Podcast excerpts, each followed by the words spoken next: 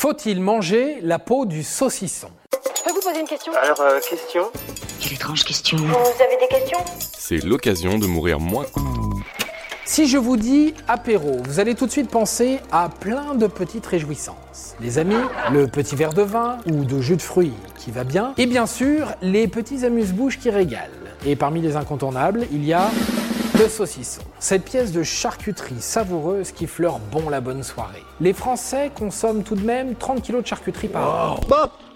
L'appétit vient en mangeant. Mais une grande question se pose, et à l'instar du débat pain au chocolat versus chocolatine, elle peut diviser un pays. Faut-il manger la peau du saucisson? Vous allez sûrement me répondre, bon, c'est une question de goût, euh, chacun fait bien qu'est-ce qu'il veut. euh. Vrai, mais je vous répondrai tout de même, non, euh, ce n'est pas qu'une question de goût, c'est aussi une question de santé. Je vais tout vous expliquer. Pour bien comprendre, il faut se pencher un peu sur le saucisson et sa composition. Le saucisson, c'est un hachis d'une ou plusieurs viandes séchées, le tout mis dans un boyau. C'est justement ce boyau qui nous intéresse. Il en existe trois types différents et c'est très important de les distinguer. Il y a le boyau naturel, souvent fait à partir d'intestins de porc nettoyés. Celui-là est parfaitement comestible mais il en existe d'autres. Et là, il vaut mieux éviter de les avaler. C'est ce que l'on appelle les boyaux artificiels.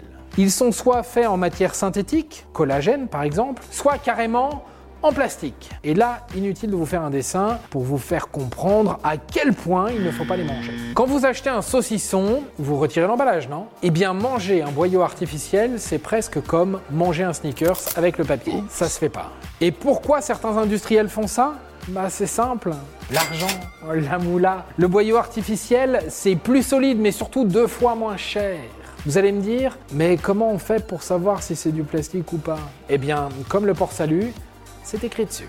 La réglementation européenne oblige à donner les ingrédients et à indiquer si l'enveloppe est comestible ou non. Vous prenez votre sauciflard, vous regardez le paquet et s'il est écrit dans la liste des ingrédients boyau naturel, c'est tout bon, allez-y, vous pouvez le manger. C'est du Mozart, oui, c'est du pur porc.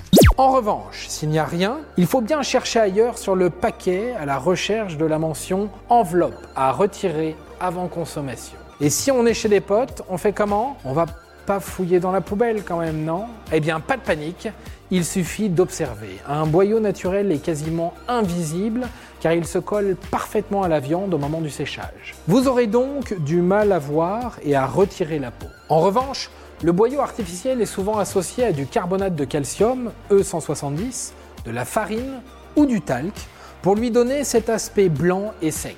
Donc, si vous voyez un saucisson bien blanc avec une peau qui se retire comme du sparadrap, méfiez-vous, c'est peut-être du plastique. Et voilà, maintenant, vous savez tout. Et bon appétit. Au revoir, messieurs, dames. C'est ça ma puissance intellectuelle. Sapristi C'était un podcast de Genside. Attends, avant de partir, j'ai juste un truc à te dire. Viens découvrir notre podcast Sexo, la question Q. Deux minutes pour tout savoir sur la sexualité féminine.